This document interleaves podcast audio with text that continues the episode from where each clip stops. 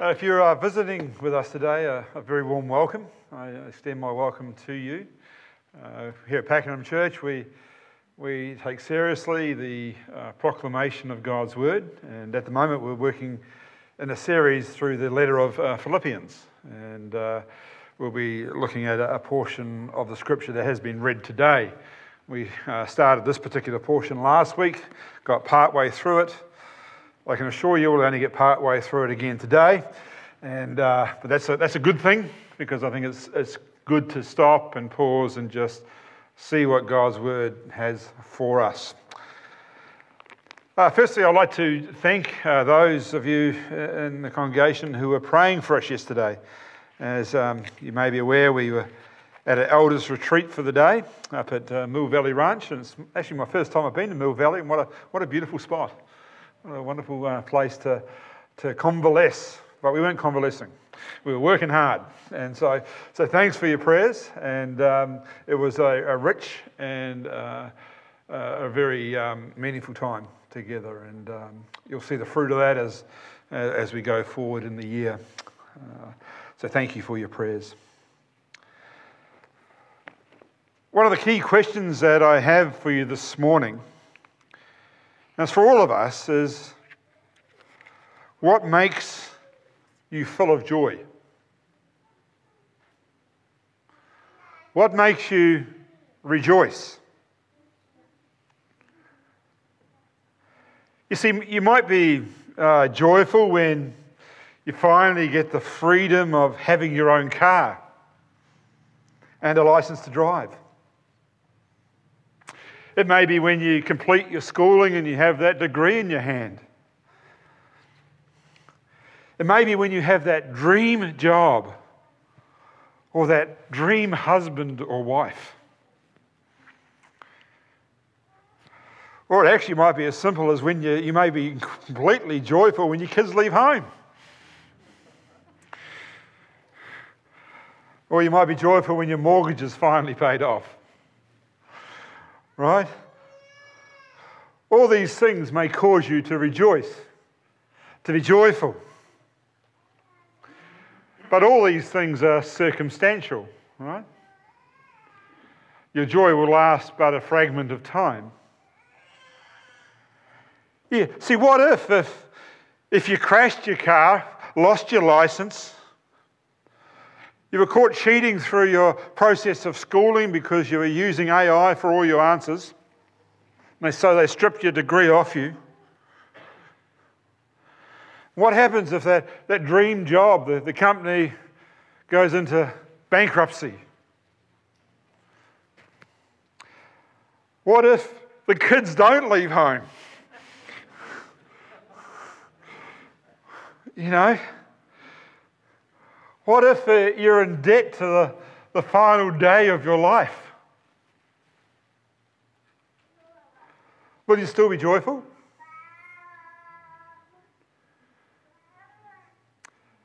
You see, joy is not determined by our circumstances.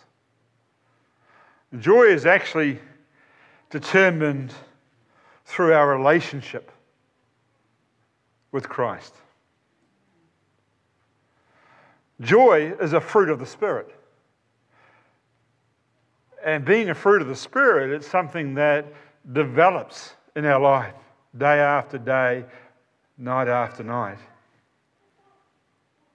Because joy and contentment go hand in hand.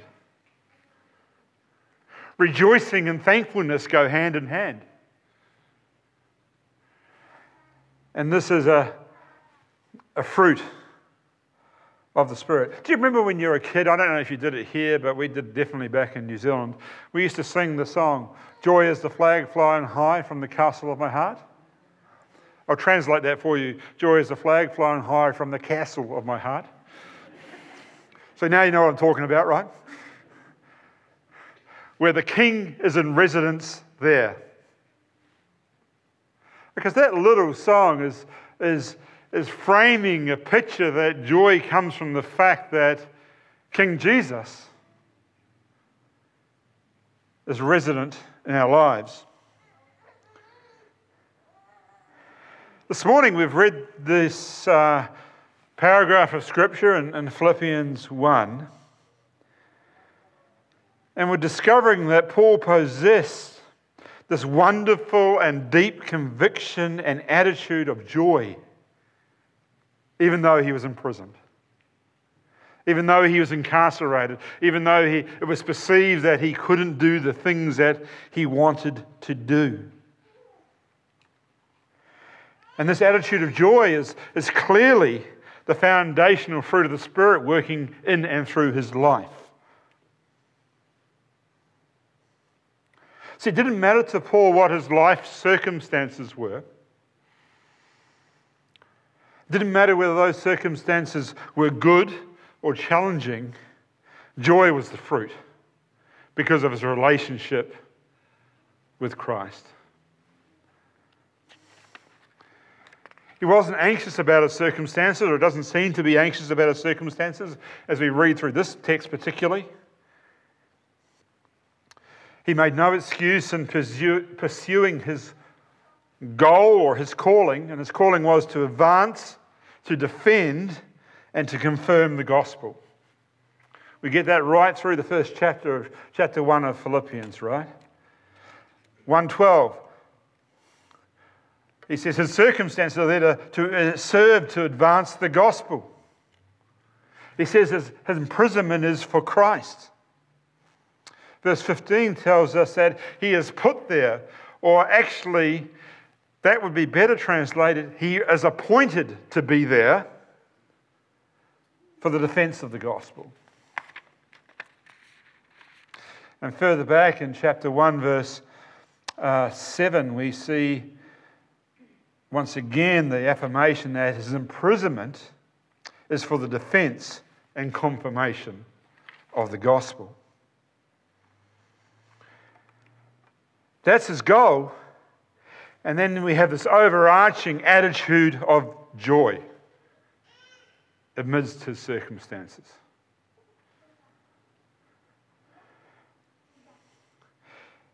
And his attitude of joy was underpinned by his view on life, as will unfold today.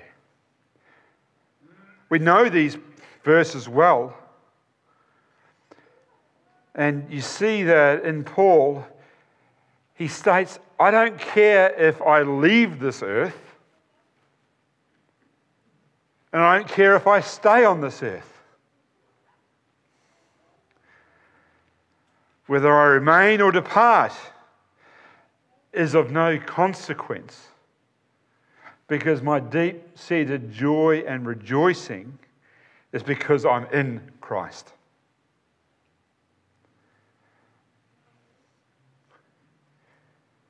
See, his view of Christ and his view of being in Christ shaped his philosophy of life. And this is so instructional for us, right? As a believer and as a follower of Christ, if you've, if you've taken that step of faith, then part of the transformation process that should be ongoing in your, your life and heart is the biblical worldview that um, life is in God's hands.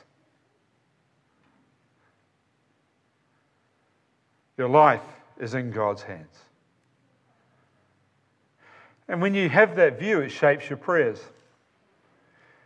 When you have that view, it shapes your circumstances. When you have that view, it shapes your attitude, and uh, you'll see the, the flourishing of the fruit of the Spirit in your life.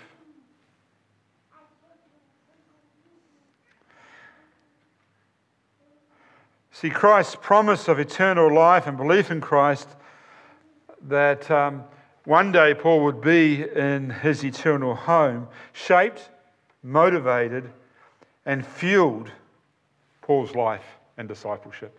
And we get a glimpse of this in this chapter.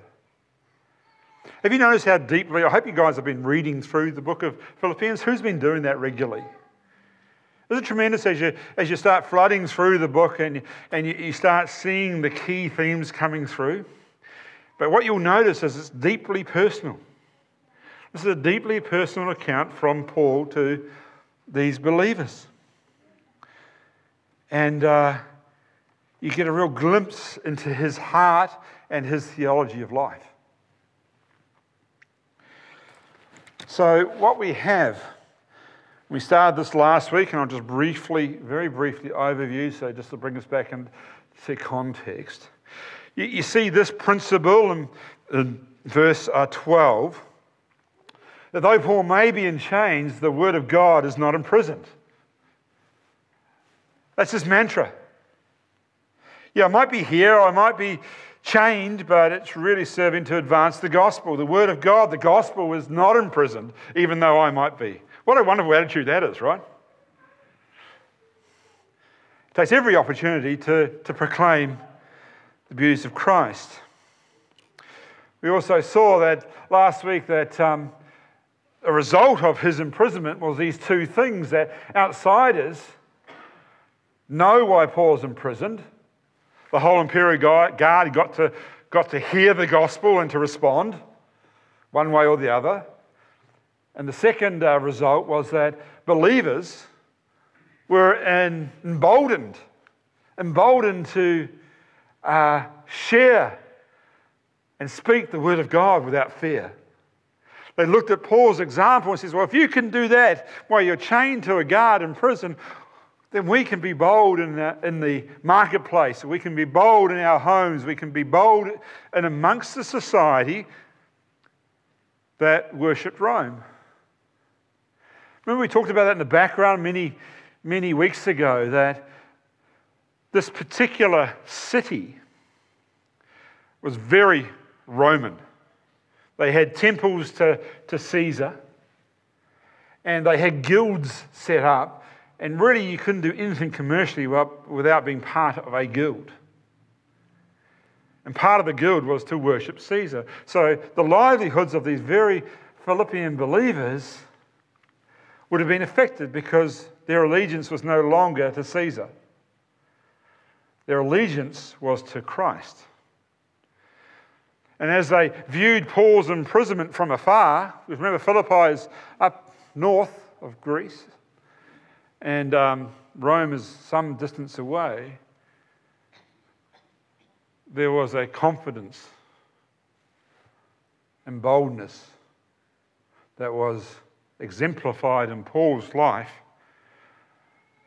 that was encouraging others. That's part of body life, right? That's the way we encourage one another when we see truthful proclamation of the truths of Scripture, that creates a boldness that we may not naturally have. But the Spirit uses that so, so we can be emboldened to serve Christ. And then we come to the section here where it's quite unusual, right? Because Paul makes this comment that some preach Christ out of envy and rivalry, and others from goodwill. Those who preach Christ um, from goodwill do it out of love, knowing that he was put there or appointed there for the defense of the gospel. Those who preach out of envy and rivalry proclaim Christ out of selfish ambition and not sincerely and in effect, actually, they think it's going to afflict Paul more while he's in prison. So, if this was you, you saw this, what do you think your response would be to these two forms and types of preaching? I think Paul's response is amazing. Here, he um,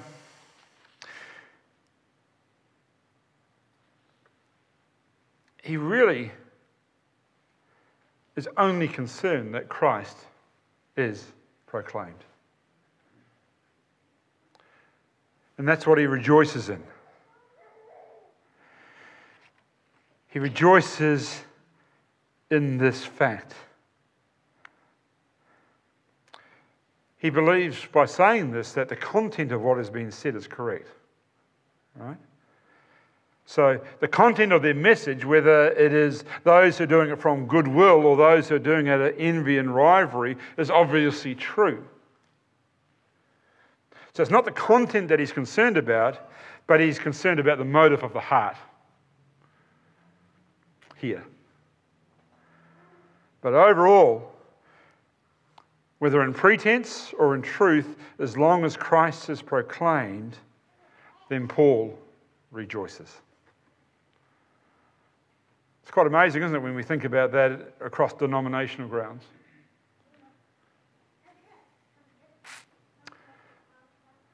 Where Christ is proclaimed, we should rejoice. Yes, and I know there's false gospels out there. Yes, and I know there's, there's certain teachers that we would consider are false teachers and, and they need to be shunned and need to be called to account. But if Christ is being proclaimed, then we should rejoice. And that's the heart of Paul.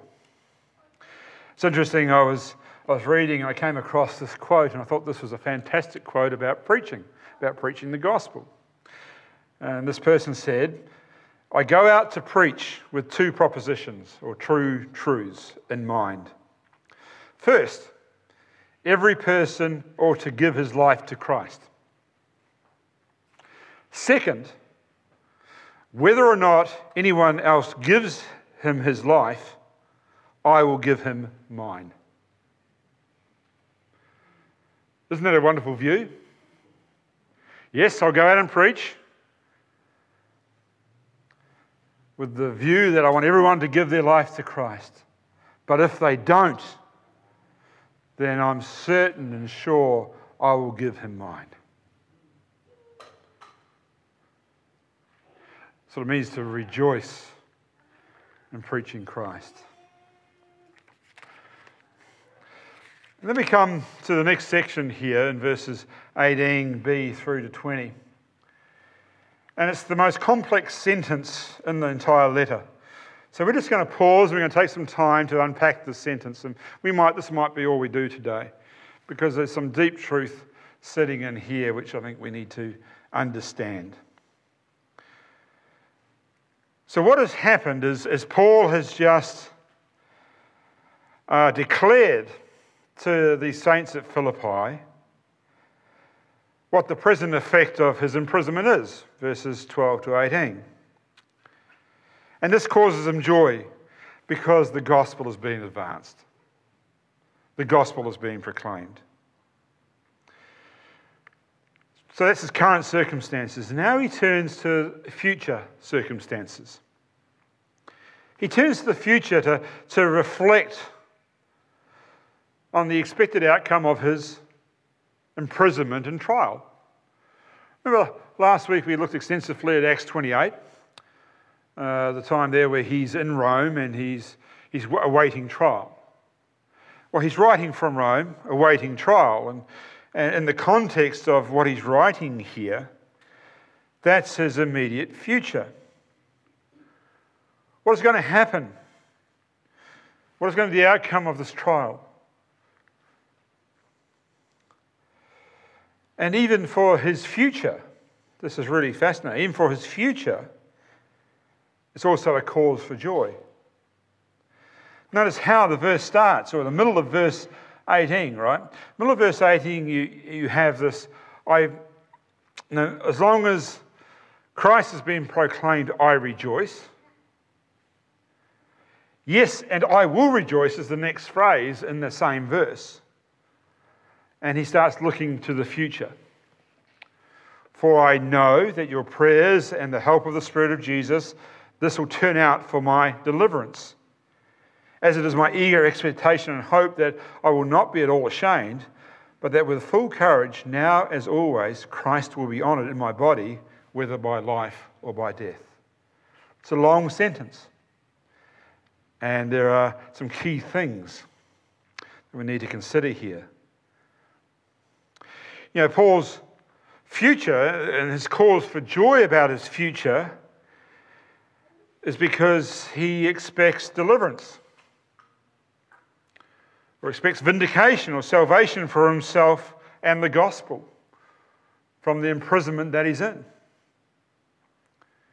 And he also, if you a little bit later in chapter 1, verse 25, you see that he is convinced and that he will uh, be released and find his way back to Philippi again. So that's his future expectation.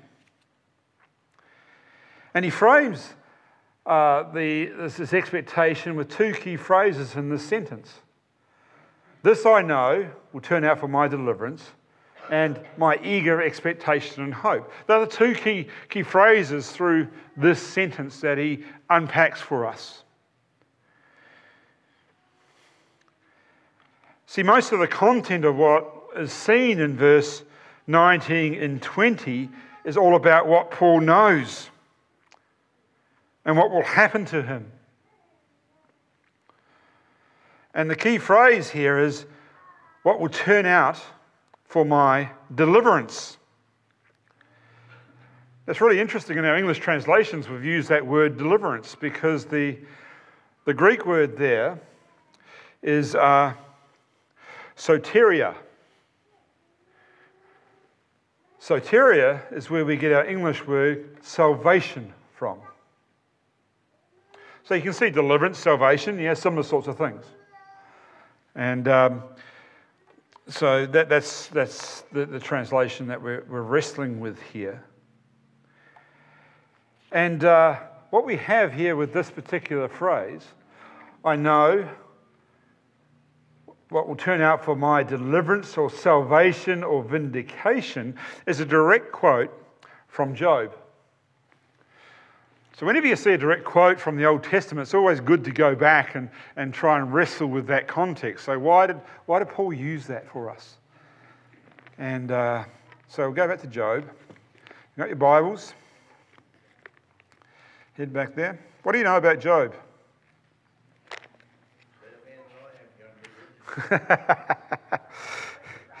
we know Job was under great suffering, right?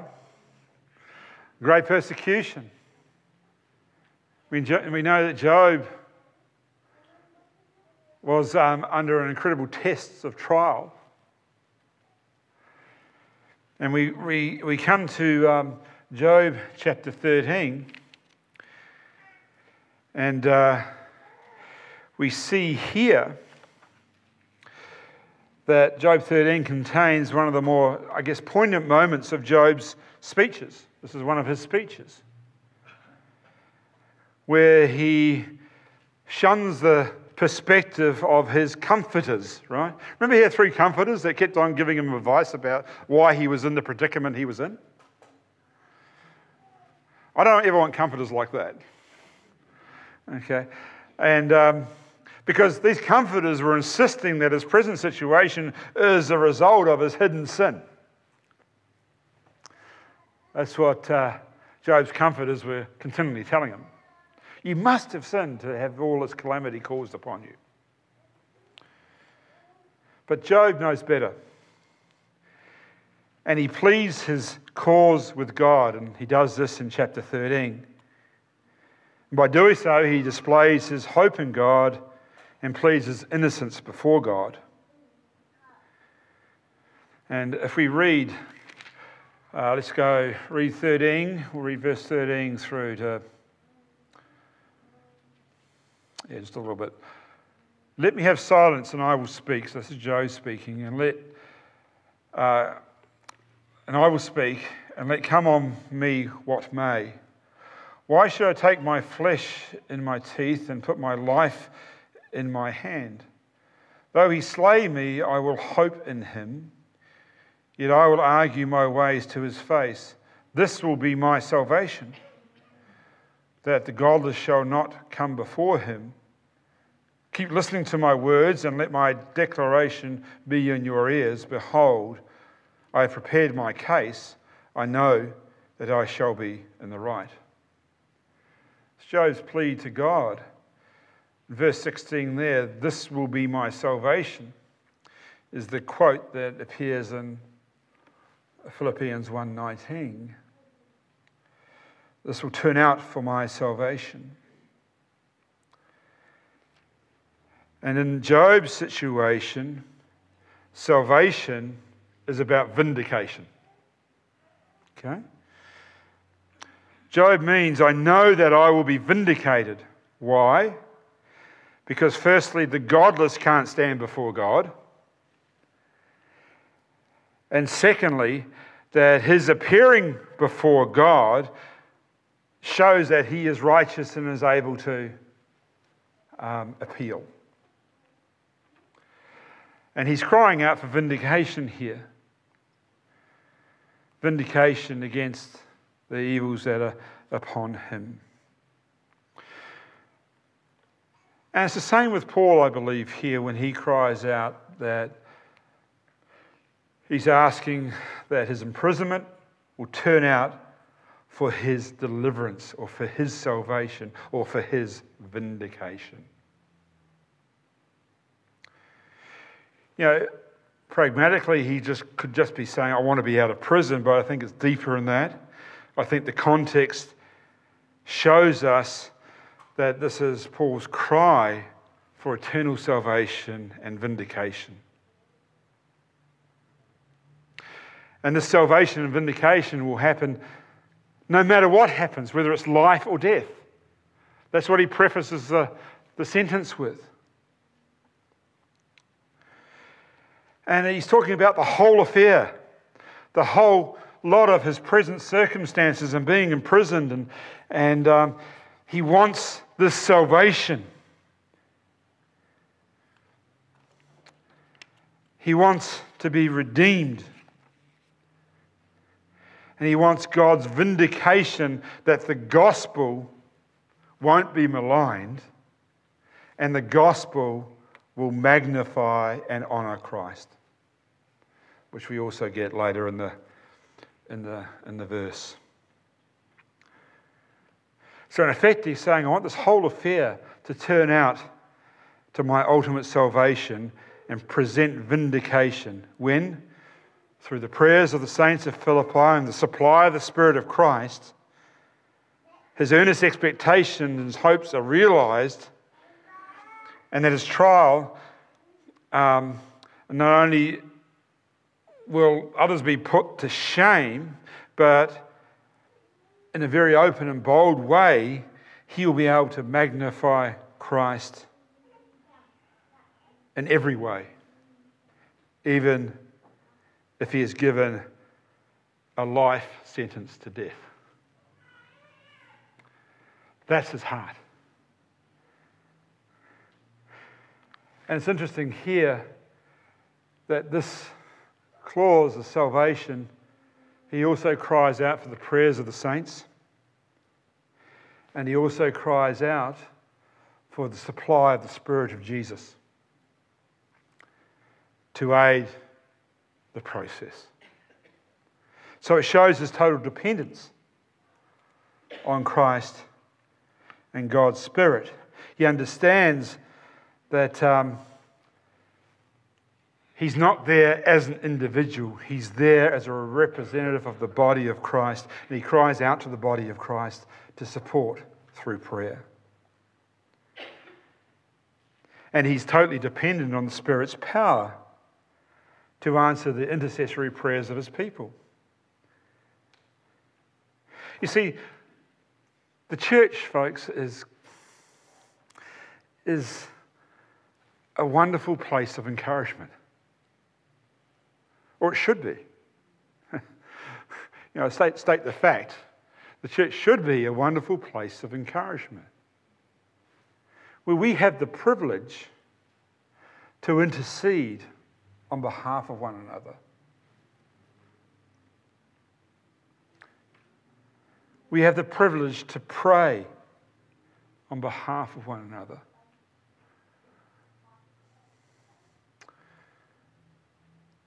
And sometimes I think we miss that in our individualistic culture and society.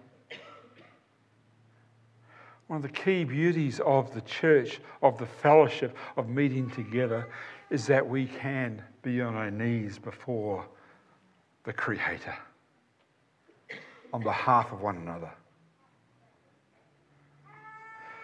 That was Paul's cry. That's a challenge for us, right?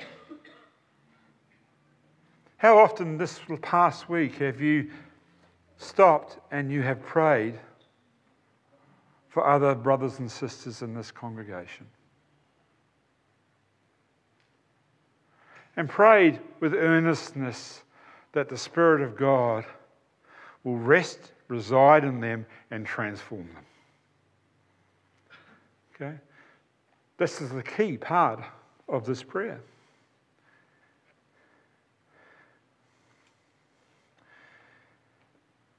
And uh, you've got to know we're not alone.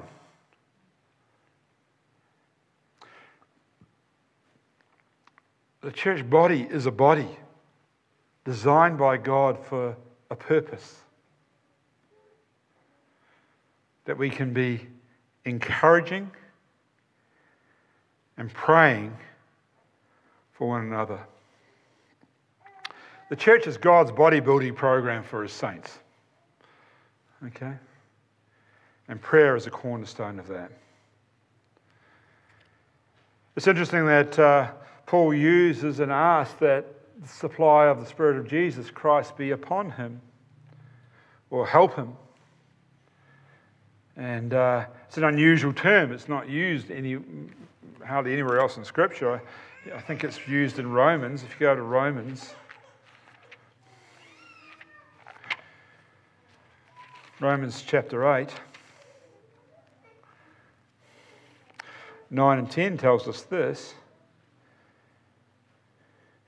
You, however, are not in the flesh, but in the Spirit. If in fact the Spirit of God dwells in you, anyone who does not have the Spirit of Christ does not belong to him. But if Christ is in you, although the body is dead because of sin, the Spirit is life because of righteousness. It's the only other time we see this sort of combination of, of the Spirit, the Holy Spirit, relating to the Spirit of Jesus.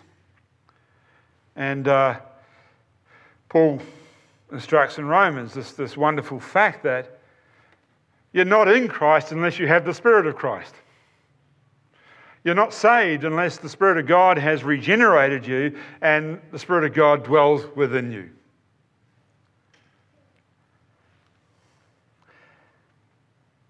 And the reality is that final deliverance and salvation or vindication, whatever term you come up with there, is not going to occur without the Spirit of Christ within you. And uh, that's the point he's making here. The second major clause in this particular sentence, on verses uh, 19 and 20, is this and Paul states, My eager hope and expectation. Or my eager expectation and hope, actually. And he states three things that he won't be ashamed, that he be filled with courage and boldness, and that Christ will be honored or magnified. I'm astounded, we talked about this yesterday at the elders' meeting, that Paul would even say, I don't want to be ashamed. We just, you know, for the last few weeks, we've been reading through the boldness of Paul, the, the, the way he just continually proclaims the good news of Jesus. And, and yet, in his own humility, he knows his own frailty and what's one of the, the things that he asks for, that he won't be ashamed. That should be really encouraging for us, right? Because we too can be crying out and saying, Lord, Help us not to be ashamed. Help us not to um, trust in the promises of God. Help us not to proclaim the promises of God. This word ashamed here normally carries the sense of disgrace, uh, as in a failure to trust God. And uh, so he's praying that. He's crying out, I, I, I don't want to be ashamed. I don't want to be misaligned with the truth of the gospel. I don't want to be misaligned with proclaiming Jesus. And if Paul can do it, we also need to take note of that, right? We need to be asking for boldness. We need to be not man centered and worried about what man will say, but Christ centered. And hope here doesn't mean a, a wishfulness, but it's more like a hope filled expectation. When you look at most ter- times in the New Testament when the word hope is used, its hope is, um, is in the sense of the highest degree of confidence and certainty about the future. The highest degree of confidence and certainty about the future. That's what hope means here. Not wishfulness, but hope filled expectation. And it's that whole mantra of God has promised it, then it will be fulfilled. And that's what your hope is in. It's a, a sure thing. And that's where Paul is asking by ex- eager expectation and hope. Not to be ashamed and filled with courage or boldness. And this courage and boldness uh, means to be outspoken or plainness of speech. This courage and boldness means to conceal nothing and pass over nothing. It's about openness in the public square. It's about being bold in speech, and that would be a better translation. My eager hope and expectations that I will not be ashamed, but be bold publicly in speech. Now, as always, so that Christ will be honoured. See, the goal here for, for Paul is that Christ will be honoured. Or like some English versions that use the word magnified, that Christ will be magnified. Because magnification is to, to hold something in great esteem and in high regard and, and to praise the deeds and to exalt and to glorify, speak highly of. And that's his desire. His hope and expectation is that Christ will be magnified through his actions, whether by life or by death. This is pretty weighty, right, when you start considering these verses. And I just want to challenge you to be thinking through this. We, we won't go any further on today, but where does your joy lie? What do you rejoice in? Paul says here, I'm going to rejoice in the future, no matter what that future will be, but I know there are some certainties in my future. He says, I know there are certainties that the Spirit of God dwells within me and will guide and transform me. That's the same for you and I. The Spirit of God dwells within us and guides and transforms us. That's a certainty. A certainty is that the intercessory prayers of others are important in the process of being transformed and being gospel centered people. So that's a challenge in itself. Who are we praying for? Who are we getting to know so we can pray for them intelligently? How active are we in body life to really support and encourage one another and um, be dependent on prayer?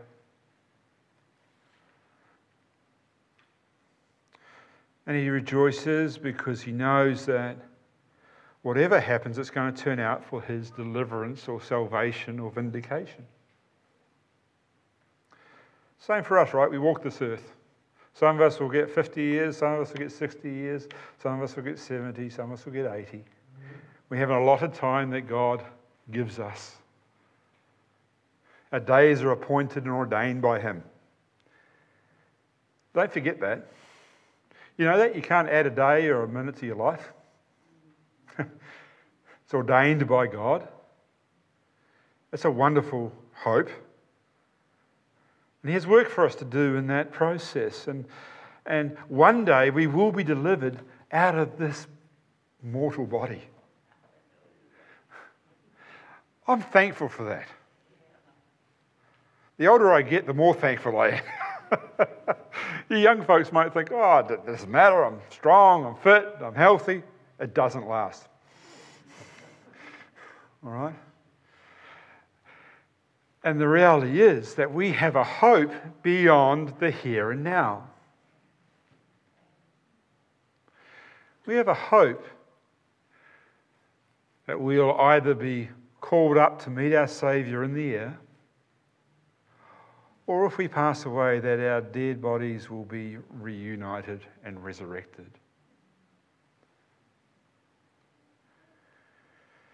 And don't ask me the tough theological question, what age will I look in heaven? Because I have no idea.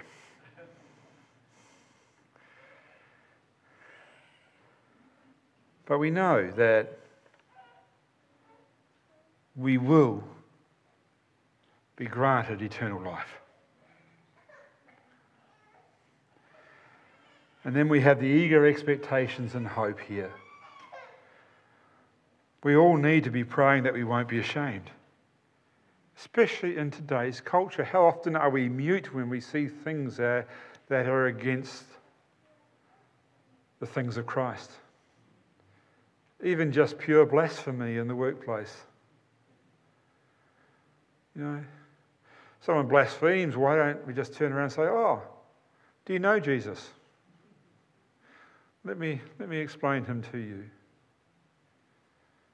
Or how would you like me to curse the name of your grandmother? Whatever it might be. Um, we need boldness, not to be ashamed. And we need full courage to speak openly and boldly. It's what Paul hopes and expects. And not for our own self importance, but so that Christ is magnified. That's the key. Magnifying, honouring Christ with our lives.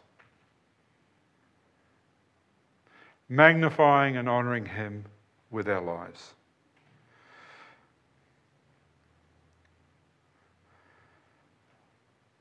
There's a whole sermon on that and how that should look. But we will stop today and leave you with that challenge.